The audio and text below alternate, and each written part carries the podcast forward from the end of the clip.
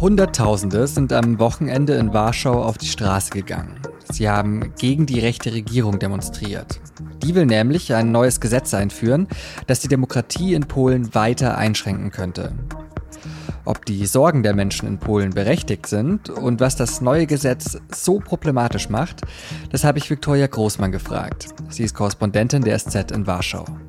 Sie hören auf den Punkt, den Nachrichtenpodcast der Süddeutschen Zeitung. Heute mit mir, Johannes Korsche. Schön, dass Sie dabei sind.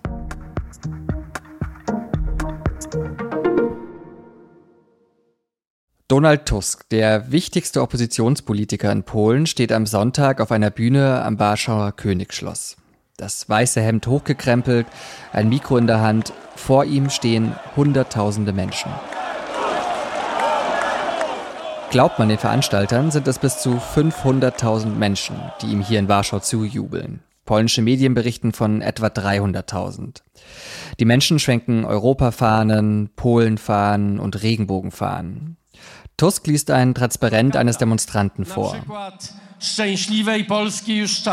Es ist Zeit für ein glückliches Polen, steht da. Denn glücklich sind die Demonstranten mit ihrem Polen gerade nicht. Vor allem nicht mit ihrer Regierung, also mit der rechten Peace-Partei von Jaroslaw Kaczynski. Seit Jahren schon wird der vorgeworfen, die Demokratie und Menschenrechte in Polen abzubauen. Das kritisiert zum Beispiel auch die EU. Polen muss derzeit täglich 500.000 Euro an die EU zahlen, weil Regelungen im polnischen Justizsystem gegen EU-Recht verstoßen. Gegen diese Regelungen, die die Unabhängigkeit der Justiz angreifen, hatte die EU-Kommission geklagt und am Mittwochnachmittag vor dem Europäischen Gerichtshof auch Recht bekommen. Die aktuellen Proteste in Polen richten sich aber vor allem gegen ein anderes, neues Gesetz der Regierung. Es soll eine Kommission eingesetzt werden, die die russischen Einflüsse auf die Sicherheit Polens untersuchen soll. Und, jetzt kommt der Haken, diese Kommission könnte ziemlich willkürlich auch Politiker für bis zu zehn Jahre davon ausschließen, ein Amt zu übernehmen. Maßgeschneidert also, um den aussichtsreichsten Oppositionspolitiker Donald Tusk noch vor der Wahl im Herbst aus dem Rennen zu nehmen. Davor haben viele Menschen in Polen zumindest Angst. Deshalb wird das neue Gesetz auch als Lex Tusk bezeichnet. Darüber, ob diese Angst berechtigt ist und über die im Herbst anstehenden Wahlen in Polen habe ich mit Viktoria Großmann gesprochen. Sie berichtet für die SZ aus Warschau. Viktoria, du warst ja am Wochenende in Warschau unterwegs. Was war dein Eindruck auf den Straßen? Wie hast du die Stimmung, die Stadt wahrgenommen? Es war eine sehr, sehr angenehme Stimmung und es kamen wirklich unglaublich viele Menschen. Das konnte man schon bemerken, wenn man dann am Sonntag aus der Haustür gegangen ist. Ich wohne in einem relativ ruhigen Stadtteil und schon hier war einfach viel mehr los. Und ähm, es drängte sich alles auf den U-Bahn-Steigen und an, den, an der Straßenbahn. Und die Leute standen wirklich in geordneten Reihen vor dem Fahrkartenautomaten an bevor sie auf den U-Bahnsteig gegangen sind. Gut, man muss dazu sagen, man muss durch so ein Drehkreuz durch. Aber man fühlt sich natürlich erinnert äh, an, an diesen Spruch, die Deutschen können keine Revolution machen, weil sie erstmal eine Bahnsteigkarte kaufen müssen.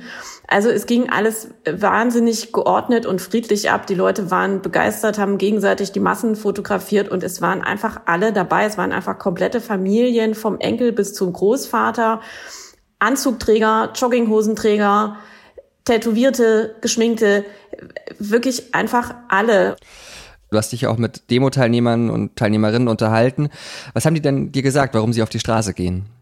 Es war schon das, was mir vorher einer der, einer der Aktivisten gesagt hatte. Es kamen eigentlich alle, die in den letzten Jahren von der Peace-Regierung beleidigt, angegriffen, verunglimpft wurden. Dazu zählen natürlich viele Menschen aus der Regenbogen-Community, aber auch schlicht und einfach Frauen.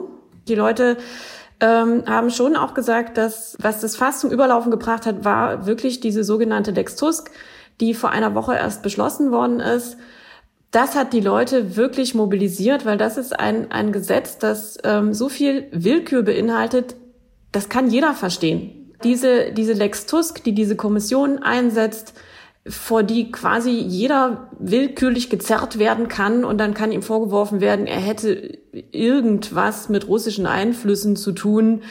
Das kann einen diskreditieren, das kann äh, Politiker von Ämtern ausschalten, das äh, geht vor allem auch gegen, äh, gegen Journalisten. Und das ist etwas, was, glaube ich, viele Menschen, gerade die Älteren, auch daran erinnert, wie das Land mal gewesen ist in den Zeiten der kommunistischen Volksrepublik. Das hast du gerade schon die Lex Tuske angesprochen, also das Ausschließen von Politikern von Ämtern, das da möglich ist. Jetzt mal ganz naiv gefragt, kann man denn Tusk Russlandnähe unterstellen? Also was ist denn dran an diesen Vorwürfen? An den Vorwürfen ist gar nichts dran. Und das ist interessant, das zu sehen und das auch zu betonen, dass die Peace-Regierung an einem Punkt angekommen ist, wo ihr wirklich alles egal ist. Einfach alles. Also jetzt gibt es wirklich die reinen Lügen. Und es ist so, dass sie sogar vor kurzem einen Prozess anstrengen wollten gegen Tusk, weil er seine Kompetenzen überschritten habe in seiner Zeit als Ministerpräsident, als er einmal die äh, Rohstoffeinfuhren aus Russland gedrosselt hat. Und zwar in Reaktion auf den russischen Überfall auf die Krim. Also man sieht schon daran, wie verquer das ist. Und es ist auch tatsächlich so, äh, Tusk hat damals auf diesen russischen Überfall auf die Krim reagiert und eben wirklich diese Einfuhren zurückgefahren.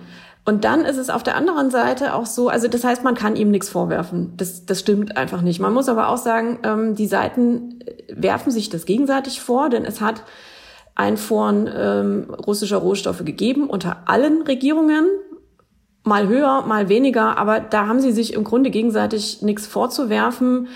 Tusk war aber zum Beispiel auch ein sehr großer Kritiker des, ähm, der, der Nord Stream Pipeline, der auch sehr nachdrücklich immer gewarnt hat vor dem russischen Imperialismus.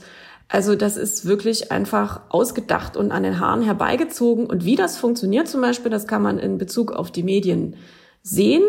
Es gibt auch einen Fall, bei dem der wirklich hochseriösen Tageszeitung Schätzpospolita vorgeworfen wird, sie würde russische Propaganda verbreiten.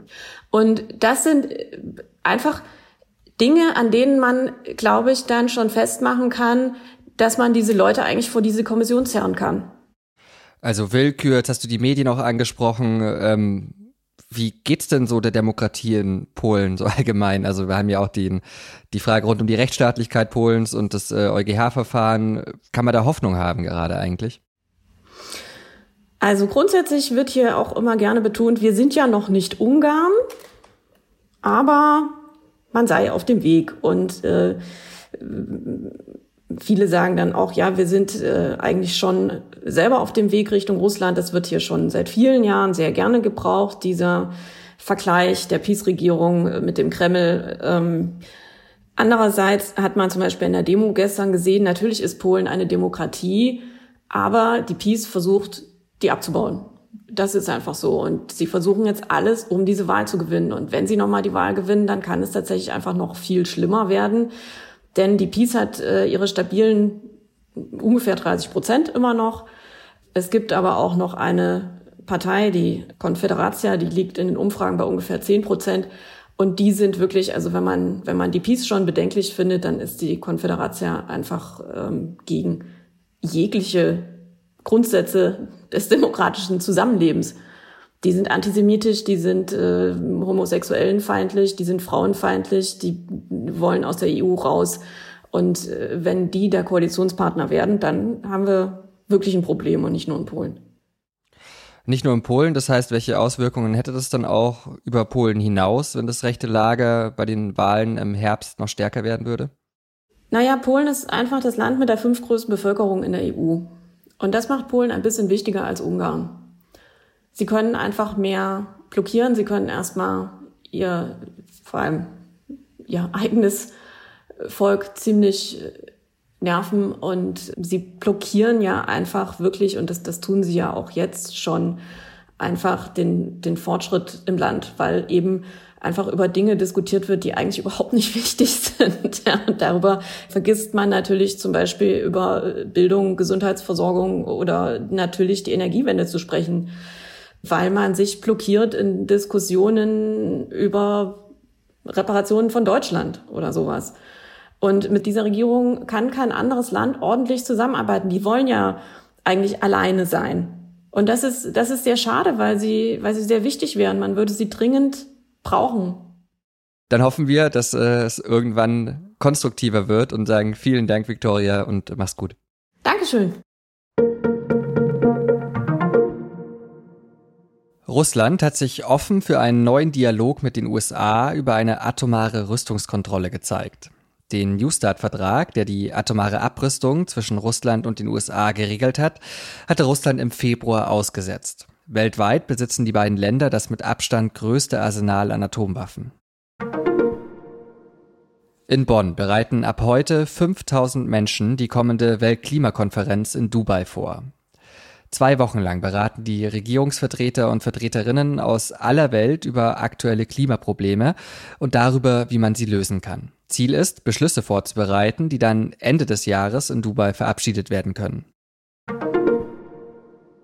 Südlich von Berlin in Brandenburg brennt seit fünf Tagen ein Waldgebiet. Aktuell sind etwa acht Hektar betroffen. Das sind mehr als elf Fußballfelder. Auf weiteren 140 Hektar klimmt und kokelt es noch. Ausgebrochen ist der Brand auf einem ehemaligen Truppenübungsplatz. Munition auf dem Gelände erschwert den Einsatz der Feuerwehr. Es seien aber keine Menschen in Gefahr.